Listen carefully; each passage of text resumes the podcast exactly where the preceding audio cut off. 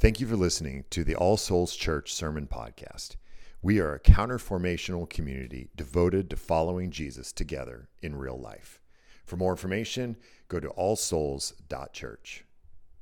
All right, we're going to be in Psalm 146, and it's going to be a short sermon. You got the clock ready for me? I need the clock because, uh, or I'll just keep going. Um, so uh, let me just give you a couple of things. Psalm 146, uh, we're going to be in verse 5. And it's also going to be up on the screen, but uh, if you grab one of the Bibles around the room, I don't have the page number here. Does anybody have it for me? 535. 535. Great. 525, Psalm 146. We're just going to read a few verses of this passage. Psalm 146, verse 5. Blessed is he whose help is the God of Jacob, whose hope is in the Lord his God, who made heaven and earth and the sea and all that is in them, who keeps faith forever, who executes justice for the oppressed, who gives food to the hungry. The Lord sets the prisoner free. The Lord opens the eyes of the blind. The Lord lifts up, lifts up those who are bowed down. The Lord loves the righteous. The Lord watches over the sojourners. He upholds the widow and the fatherless. But the way of the wicked, wicked he will bring to ruin. The Lord will reign forever. Your God, O Zion, to all generations. Praise the Lord. This is the word of the Lord. All right, a couple of things. Um, first is at our church, we talk about that we are a counter formational community devoted to following Jesus together in real life. So, what we mean by that is that we have all been formed by this world. We've been formed by our relationships, by our family of origin, by uh, the country, the state that we live in, uh, the city that we grew up in. We're formed by the relationships that we have. We're always being formed. And some of that formation can be good, and some of that formation can be not so good because this world forms us in some broken ways. So we want to, uh, here as a church, counterform according to the gospel and according to scripture. And when it comes to justice, I think that all of us could use some counterformation primarily because every human I've ever met, even the best of humans, have a streak of selfishness in them. Can I get an amen? And uh, we all do. We all struggle with that. And this is one of the reasons why injustice prevails, is because we can always justify not doing justice, not doing what is right. I remember I was golfing with a friend uh, several years ago, and this friend happened to be a police officer. And, um, you know, I know he was a worship leader at our church and a deacon and everything, but as he became a police officer, I just noticed that he started getting very jaded, very jaded about the world, very jaded about God. Uh, his marriage began really struggling, um, and his attitude towards people began really changing. Now, I'm not saying this is true of all police officers, this was just my friend. And uh, one of the things that started, he started saying things about this was a white guy, and he started saying things about some minority groups that I was just like, what are you talking? I had to like rebuke him while we are playing golf, and I had to say, what are you talking about, man? And in his work as a police officer, he began to become uh, jaded also towards just criminals and very poor people and very broken people. And uh, so a lot of our time on the golf course was actually me counseling him uh, rather than enjoying golf. but here's what happened one day after having all these conversations, and I'm trying to uh, help him balance and think through the scripture, uh, he says, he tells me about this, this place. Uh, well, there's this place outside of Reno where I was pastoring at the time. It's called Sun Valley. And Sun Valley has the highest per capita of felons of anywhere in the United States.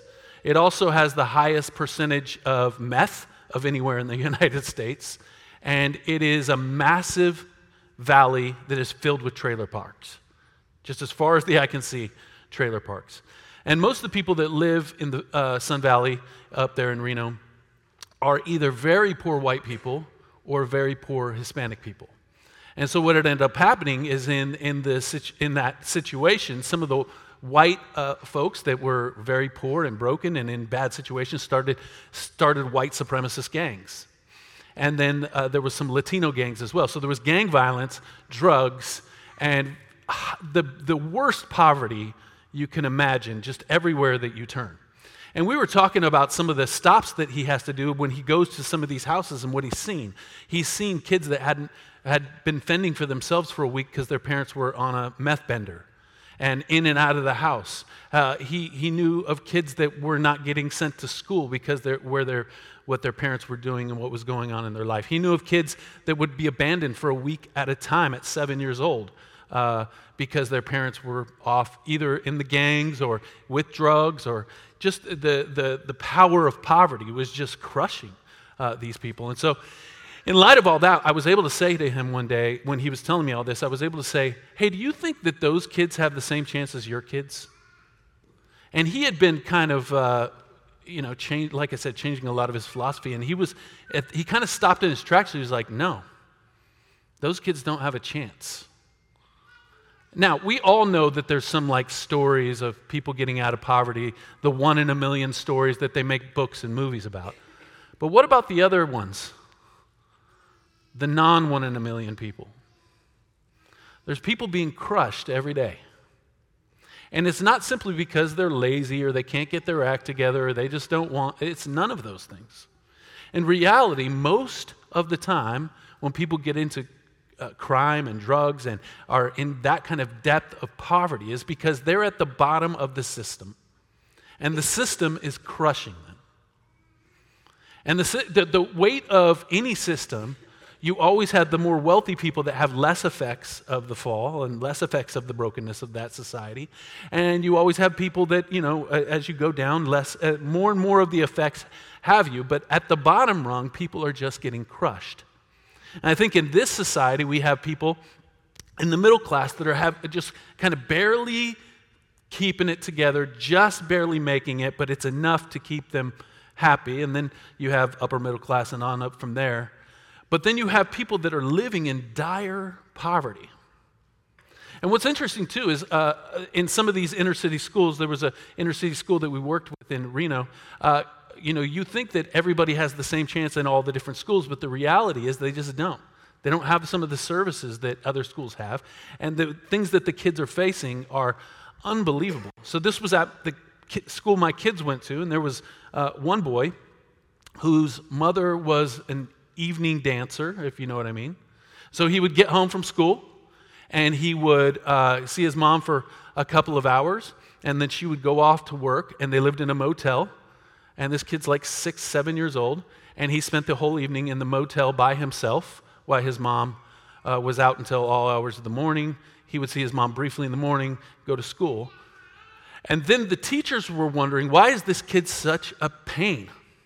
Why won't he do his homework? How come he's getting such bad grades? And it's easily to look at a kid like that and go, man, that kid's just a problem. But behind that problem, there's way deeper problems that that kid is not responsible for. He's put in a situation in this world where he's, he feels the weight and the brokenness of it.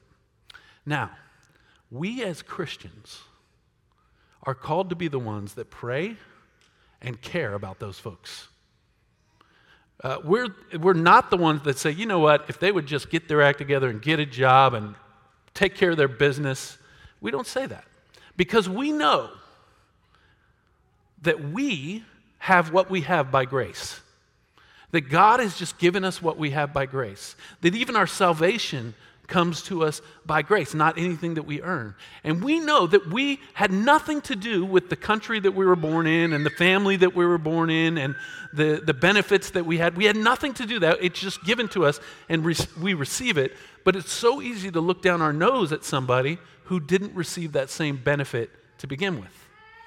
And what the Bible is constantly saying is the people of God are different in this respect. The people of God are looking to meet those needs. The people of God care about those needs.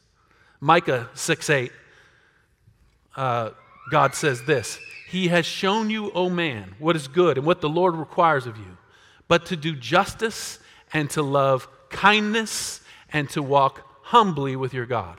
So, to walk humbly, you're not thinking you're better than other people. To walk with kindness means that your first gut reaction is, I got it right and they're wrong but instead understanding where people are at and seeking to understand where they're at, and to do justice. There is the reason why people are being crushed by poverty and crime is because of injustice. Now, is there culpability? Do they sin? Do they make wrong choices? Of course, we all do. But when you're in a situation of poverty, when you're ground down, the effects on you are much deeper, much bigger than if you have certain privileges and uh, things that are given to you. The justified by grace do justice by grace. You have been justified by God. God has declared you right because you put your faith in Jesus. And He says, You are right. You are just. You are justified. You are righteous before me not because of anything you did or ever will do. In fact, uh, what he does is he takes your sins upon himself and then he gives you his righteousness that he earned during the 30 years of his life here on earth, the 33 years of his life here on earth. We fulfilled the law perfectly. That is given to you. That is what we mean when we say justification. You didn't earn it. You, you didn't uh, even uh, seek it first. God sought you before you sought it all of it is completely by grace. So now, as a person who has been saved by grace, we want to live lives in this real world, giving the grace that we've received and establishing justice wherever we can. All right, so let's take let's break this verse down that we just read just a minute ago. Uh, it says, "He ex God executes justice for the oppressed." What it's talking about there is he's talking about the poorest, the poorest of the poor. Usually, in any um, country, this also would include, usually, it would include the minorities in that country. It also, in the Bible and in every modern country today, includes immigrants and refugees. People are fleeing their countries uh, because of violence or drug cartels or whatever. Certainly, you can understand, even though they're crossing into our country illegally, certainly you can understand if you were in a war torn area, your family's in a war torn area, drug dealers are running the streets, you have no option. Your options either are fall in line with the drug runners or live outside of that and be uh, subjugated, possibly killed, uh, but not treated with any kind of respect and left out, maybe threatened. Wouldn't you take your family and try and get out of that situation? Of course, any of us would. I'm not saying it justifies uh, breaking the law, but I'm saying you can certainly understand why somebody would do that in that situation. Well, God is the kind of God that cares about those people in those situations. There are over 2,000 verses in the Bible, over 2,000, instructing Christians to care for those, the least of these, the poor, the broken, the immigrant, the minority, the outsider, the refugee. Over 2,000 verses. And there's exactly zero verses in the Bible about fighting a culture war. Now, I look across this landscape of Christianity right now and I see all these Christians all upset about the culture war and trying to fight a culture war. And I, you know, I don't see a whole lot of emphasis in the American church on justice and care for the poor. And the ironic thing about that is if we would just do the thing that God told us to do, which is care for the poor, we would have unbelievable influence in the society and country. But because we don't do that, well, we're known for other things, aren't we? I mean, this is the Christian church in America, are we known for those are the people that care for the least of these? Those are the people that bend over backwards for the poor. Those are the people that stand up and fight against oppression. Those are the people that stand up with minorities when they're being oppressed. Those are the people that always stand with the refugee and the immigrant and feed them and care for them. The Christians, we don't like what they believe about Jesus, we don't like what they believe about God, but man, they are amazing benefit to our society. Has anybody ever said that about American Christians? No. What the world out there thinks of us as American Christians is self righteous, we're all about political power, and we hate gay people. That's what we're known for. And if we would obey God and put our emphasis on caring where He's called us to care and feeding where He's called us to feed, we would have the influence that we're looking for. But because we don't bring benefit to society, society and all we do is complain and yell at the other side, well, here we are. But that's not like our God. Look at, our, look what our God does. He, he executes justice for the oppressed. In other, in other words, let me give you a couple examples. In the Old Testament, he put all these laws in the Old Testament to specifically care for the poor and specifically care for those that were ground down by society. And he put checks and balances on the rich. Okay? So, what the, the, in the Old Testament, the Mosaic Law had set up was capitalism with a socialistic reset button. What that means is this capitalism was what we have in the United States. And in a lot of ways, it's very good. But the downside of it is, is there's no checks and balances on it. So the rich just keep getting richer and the poor keep getting poorer. Uh, you may not know this, but 10% of the people in this country own 70% of the wealth in this country. But yet, we have all these people living on the streets. We have all these people in poverty. We have schools that are barely functioning. Okay? So God looks at that and says that's an injustice. And so when he sets up Israel, he sets it up to, so that you can gain wealth with some capitalism, but there's a check on it because every seven years there were things that scaled it back and gave to the poor. And every 50 years, there was the year of Jubilee, which completely reset the entire system. So the rich could get incrementally richer, but they couldn't get so rich that they could oppress the poor. And the poor never got so poor that they had nothing. There was always options for them. Now, I'm not advocating that we go to that in the United States. That's not even what Jesus has directed, but I think that that maybe should shape the way we think about these things in our culture because this is the way when God set up a society. That we should always look at all of these factors and, and say, oh, there's injustice in society. So, what do we do? How do we react? Well, one, it says that God gives food to the hungry, which is what, why, why we constantly are doing food drives. It's not just like, man, we need something to do. What are we going to do? Oh, let's collect some food. No, there are people in this area that don't have enough to eat and we as Christians say, well, that's ridiculous. Let's help them out. So if you're hearing what I'm saying, then uh, maybe this next month you will go and fill up a grocery cart full of all kinds of stuff and bring it over here to give it to people that you'll never meet, never know, but they are in desperate need. Um, because that's what God does. That's who God is. He's the kind of God that gives to the poor. Uh, he's the kind of God that sets the prisoners free. Now you might think, wait, that's a bad thing. People in prison are bad people. Why is he setting prisoners free? Well, the reason why is because God knows that every society that has a justice system, there's injustice in that justice system. And there are plenty of people in jail that shouldn't be in jail. And there are plenty of rich, very wealthy people that should be in jail that are not. Why? Because in this country, if you have money, you can hire lawyers and accountants to get you off of anything. And if you don't have money, you have to fend for yourself. You might get a, a public defender that has like 50 cases, and this is why the poor people end up in jail and the rich people get lighter sentences or they just get a fine or something like that. That is injustice, and God knows it, and it's been unjust ever since the Old Testament. It's always how it's worked. There's people in prisons that should not be in prison, but simply they're there because they had nothing to work with. Uh, it says that God opens the eyes of the blind.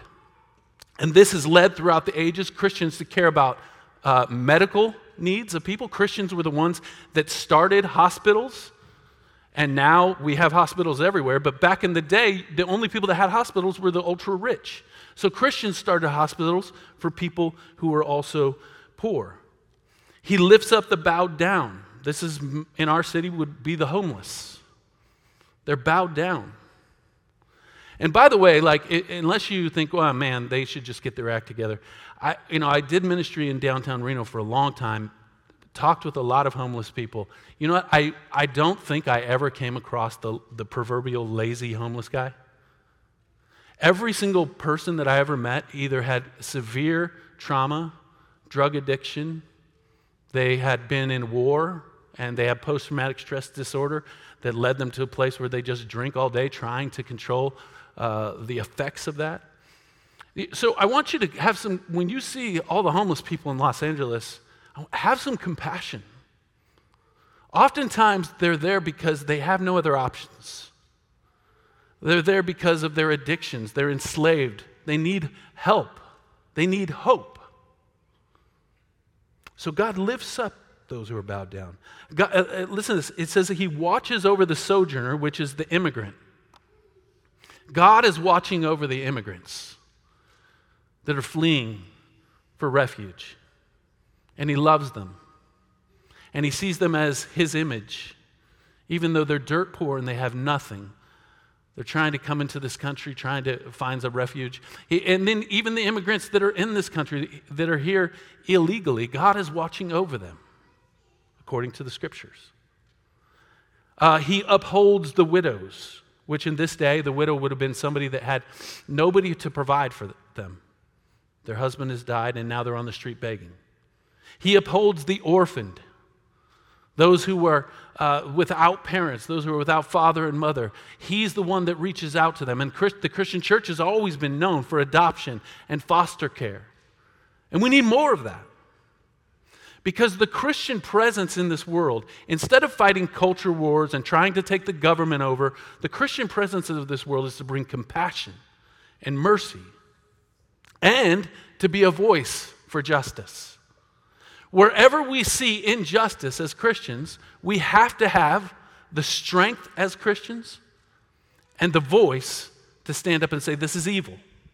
This is wrong.